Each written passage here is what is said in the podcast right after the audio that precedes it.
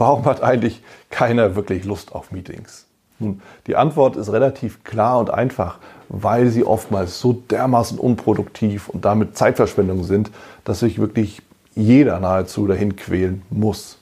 Und das ist schade, weil tatsächlich Meetings sind ja sinnvoll, sonst würde es ja nicht geben. Nur worauf müssen wir achten, wenn wir Meetings organisieren? Natürlich, dass wir erstmal ein Ziel haben, über das wir überhaupt reden können.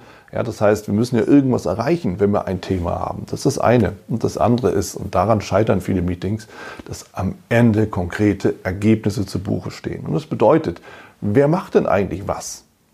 Bis wann soll was erreicht werden?